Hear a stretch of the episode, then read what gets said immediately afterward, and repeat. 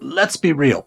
Lawsuits are no fun, but with Paulson and Nace, at least they are a little easier. With two DC born partners, Paulson and Nace will fight for you the way only a Washingtonian could. Paulson and Nace handles medical malpractice, wrongful death, and other complex injury cases involving negligence. So if you have been hurt or lost a loved one because of someone else's mistake or negligence, call Paulson and Nace for a no obligation consultation. Visit www.paulsonandnace.com or call 202 463 1999.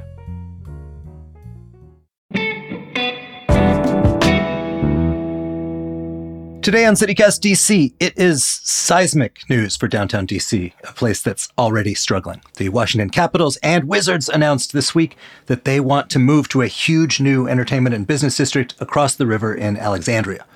What do they see in the deal? What did DC do wrong? And what's next for downtown? Tristan Navera from the Washington Business Journal is here to talk it through.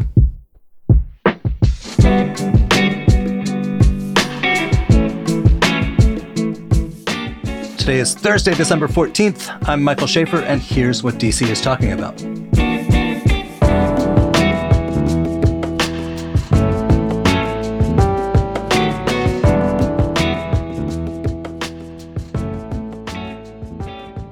Hey, Tristan.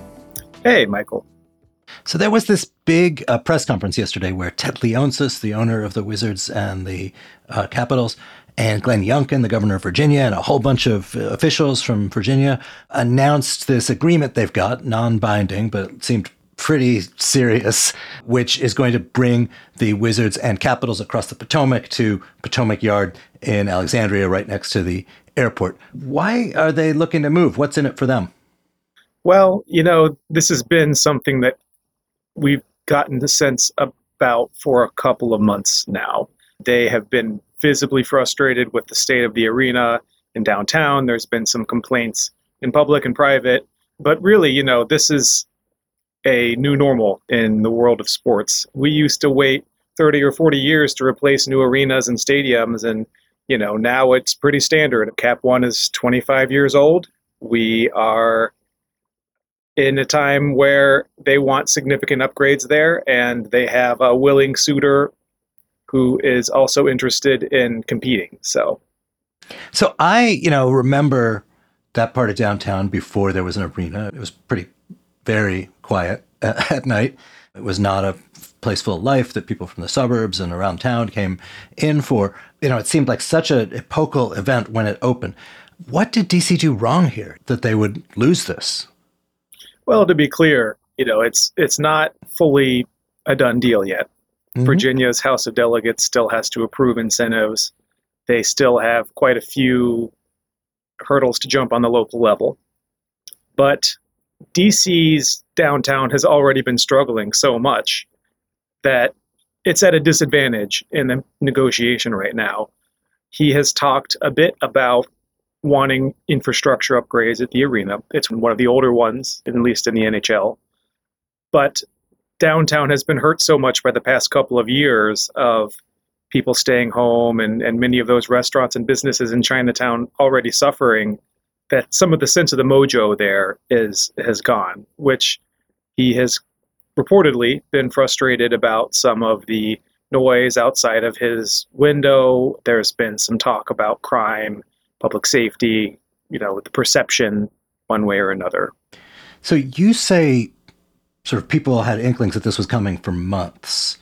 And I wonder whether folks in the DC government just thought it was so much posturing in order to squeeze some money out of them.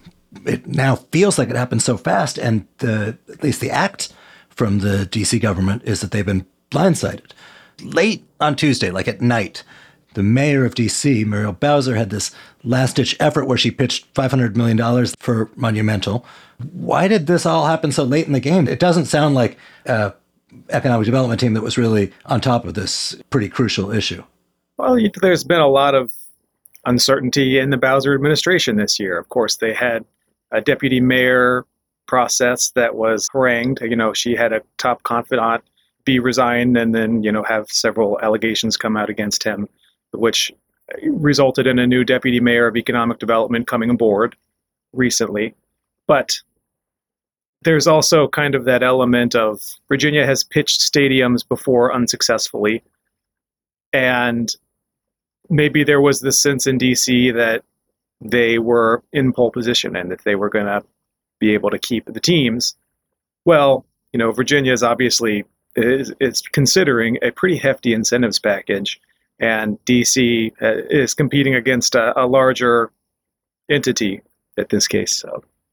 so, you know, one of the things we've talked about in all these stadium things is that the trend in stadium building is not just build a stadium, but build a whole sort of area with hotels and you know entertainment and all this stuff that will throw off more money for the team and that Leonsis has uh, complained that within the at Capital One arena, there's no similar structure like that. That's going to be like the the stadium in Los Angeles or something. That seems to be what they're talking about in Potomac Yard.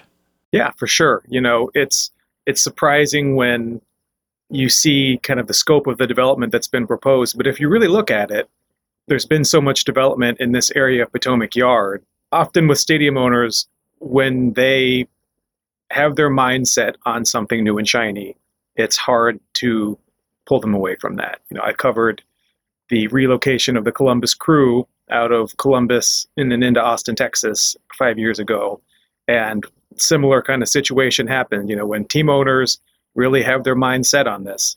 That's that's typically it, it's real hard to sway them. I mean, they're they're business owners, and in this case, uh, this is a business owner who's who's looking for a, a certain experience for his fans. We've heard quite a few as fans have been talking on talk radio and, and hearing and giving feedback and that sort of thing about what the experience that they feel like they're missing out on heading to Cap One. And it's things like that that he really pays attention to.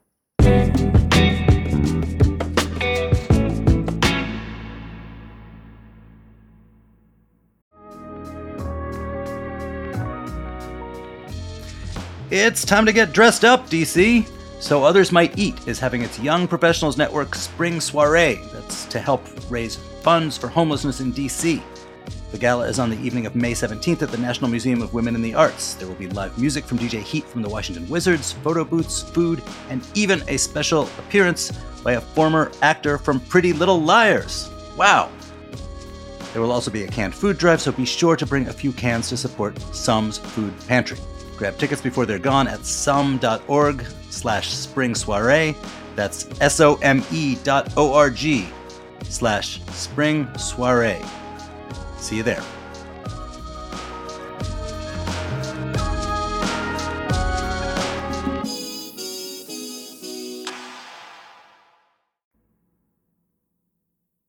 So you and I have talked before about the subject that's sort of a key part of your beat at the Business Journal, which is the state of downtown DC. This arena was a big driver of people who never used to come to downtown coming to downtown. What does this mean? What happens if this uh, goes through? Is this like a, a death knell? I mean, people were, were downright funereal on social media. Yeah. Well, I mean, let's be clear. This is absolutely devastating to downtown. Of course, something like $9 billion in development came up around Cap One after it opened in 1997. This is a big part of what helped pull DC out of its economic slump in the 90s was kind of revival in the middle of downtown. It's not immediately clear how serious an impact we'll see overall. It seems like they're committed to keeping the arena as an event space and potentially host the Mystics there and that could dull some of the impact of losing the two professional teams. But how does that get implemented? At least eh, with certain maneuvering, he's going to be able to get out of his lease in 2027. What happens after that? It's going to be a big question. There's still a lot of questions right now, but undoubtedly, downtown has suffered quite a bit and really could use a win. Other thing I will say on this folks have been talking a lot on social media that, that it, it's all about crime or it's all about public safety or it's politics. Really look at what's been happening to downtown the past two or three years. We, we get the occupancy data from Kastle Systems every week. DC hasn't seen its its office occupancy rise above 50% in almost two years, pretty much consistently. So, I mean, that's been my question all along. This is what happens when everybody stays home. You lose the stuff that depend on lots of people being in a place they don't live. And I, I think a great irony that these you know blue cities like Washington have been places where people seem most eager to stay home. And you lose these things we're supposed to like which is you know cities walkability transit etc these are the things that are stressed by people staying home. You've done a lot of interviewing of local leaders economic development people. What are they saying to you well the the real worry is the trickle down effect and we've been talking about that for some time now, and this is really just one of those impacts. I remember talking to uh, a restaurant owner a few months ago who'd mentioned how much it hurts his business that, you know, the Friday uh, lunch crowd that used to be the, the make or break part of his business just isn't coming in anymore. He's seen the impact of people not even coming into work on Friday. Not very many companies are doing that according to the data. And you see the vibrancy of downtown and its businesses start to erode as companies remain work from home for a long time. And that's already hurt Chinatown. You've seen a number of bars close there, number of businesses close there. This is just another step in that process. I wouldn't go ahead and say that this is entirely caused by one thing or another. It's complicated. Obviously, this is a business owner making a decision, but it's going to be difficult to ascertain how long it's going to take downtown to recover. So, one of the ironies here is that Bowser, the mayor of Washington, she's not just any mayor. She is the mayor who was very strongly supported by the business and real estate and development community. She was the pro business side of the last race and is somebody who likes, you know, like a lot of mayors do, likes attracting these big, shiny objects. I wonder if this concern about her legacy makes her turn even more strongly to trying to woo the commanders, which, you know, they've only got 10 home games a year as opposed to like 80 games at the arena. No, I absolutely agree. Uh, I talked to a, uh, an expert from the University of Maryland, talked a bit about that. DC was also kind of in a really rough position here where it had multiple sports teams looking for something at the same time, right? DC United has called for some upgrades to its facility. The Nationals want some upgrades to their facility. They're trying to bring in the commanders at the same time this is happening. It ends up being just a mess. And my sense is that the mayor really, really wants to lure the commanders. There was never really an idea that DC was going to be able to keep all of these teams, but now it looks like, you know, the commanders it's probably going to be a much bigger priority.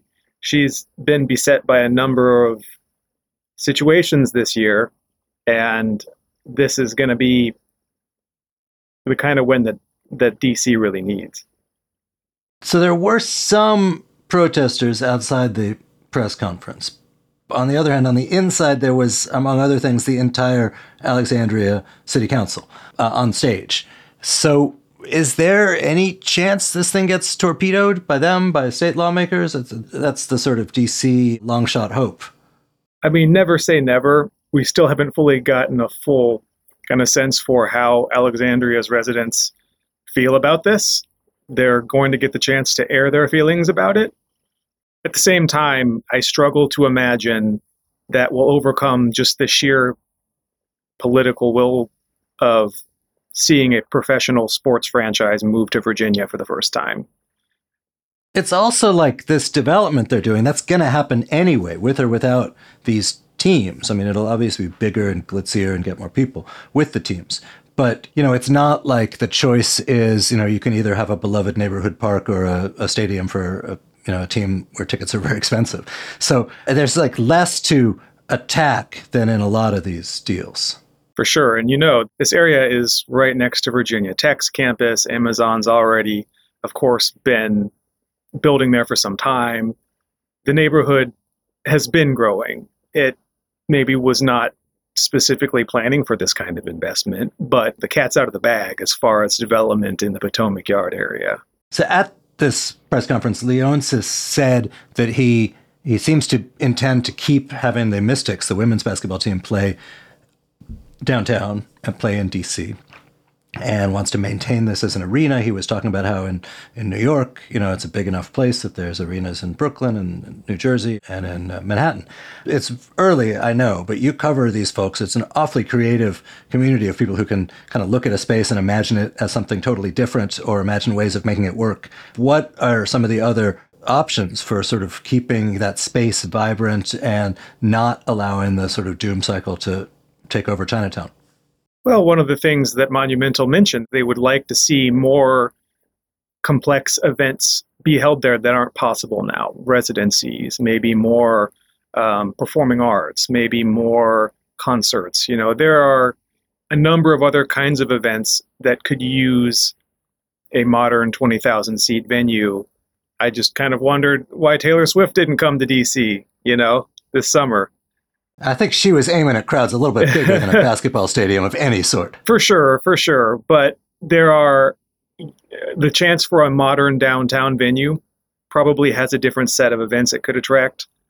It remains to be seen how much that replaces or at least reduces the loss of these teams. We will see how DC figures things out over the long term on that one. What if they just gave Ted the Harrington uh, Hotel um, so that he could have that as a revenue stream? Well, you know, we, we understand that they've even thought about giving, or at least helping them acquire Gallery Place, which is the building next door that's been in some financial trouble. Mm. And that would kind of strengthen potentially a redevelopment play. I mean, there's all kinds of different sort of options that are probably available that they've discussed you know, DC mm-hmm. at this point has said very little about what kind of conversations have been going on the past couple of months. I mean, if the game is offering him a different set of revenue streams to change the nature of the business, this is going to inevitably play into a narrative of DC as a place where crime is rising and things are closing and downtown has not come back. And the feds, despite all of Bowser's efforts, are really not back at work in the same capacity. I'm curious also what it's going to do. I mean, if it cements DC's reputation, which I think is probably a little unfair. I'm curious what it's going to do to Ted's reputation. Now, this was a person who was always in the pantheon of DC sports owners. He was like the good one. People couldn't stand Snyder, but Leonsis was the business of happiness guy. Is he going to become a civic villain? Well, he's he's had aspirations for some time he told Bloomberg in the summer that he potentially wanted to take Monumental public. We don't know where that stands. I think the economists that I've talked to find it's probably a more measured impact on DC overall. You know, fans who were already going to their neighborhood bar to watch the games are probably still going to do that. It's not like there's going to be a mass people turning in their jerseys. You know, it depends on what kind of venue that ends up getting built they typically like new venues. Downtown is gonna is gonna have its challenges. It could really use a win right now. I mean, I was struck watching ESPN, where Michael Wilbon, a you know former Washington Post guy, very outspoken, you know, had heard about this move and just was saying this is terrible. Basketball is a city sport, and this man is moving them out of town to this kind of like fake city that they're building across the river, and it's just terrible. And it occurred to me, I very rarely heard anyone talking about Ted that way. You heard people cursing mm-hmm. Dan mm-hmm. Snyder all the time. Yeah, he's been a very public face, but I also think his complaints and his his suggestions have resonated with his fan base. I was on sports talk radio and listened to some of those callers go in and, and talk about how they didn't feel safe moving much beyond the arena when they get off the metro or how much of an annoyance it is that they got to get their cars you know an hour after the game ends.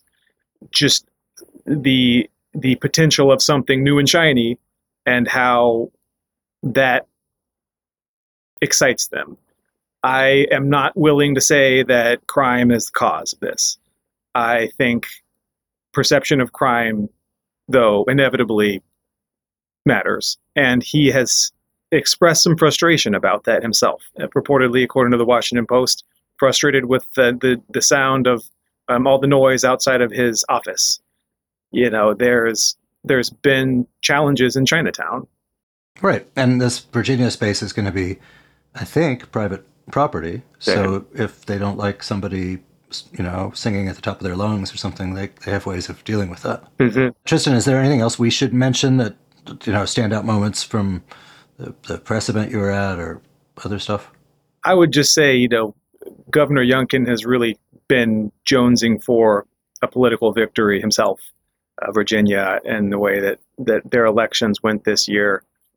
You can imagine the aggressiveness of what they threw at Monumental, and the, I think as more comes out and we get a better sense for what the competing bids were, you know, you just see it's one of those situations similar to HQ2. I think, given the magnitude of the incentives that Virginia can offer, it's hard for DC to compete with that. And and should it compete with that? That's a question to be asked too. Should DC be giving hundreds of millions of dollars, potentially billions of dollars, at a time when it's got a number of other priorities? Tristan, man, thank you so much for being here. I appreciate it. And one more thing before you go, you may remember we have launched a membership program. Today's episode is exactly the kind of story we are passionate about getting to you as fast as we can. These updates have a huge impact on the city we live in, how it feels, how it operates, how it evolves. And to keep you up to date on that takes work. So please help support us. You can sign up at membership.citycast.fm. It's just $8 a month, and you'll get ad free listening and first dibs on live events. Again, that's membership.citycast.fm.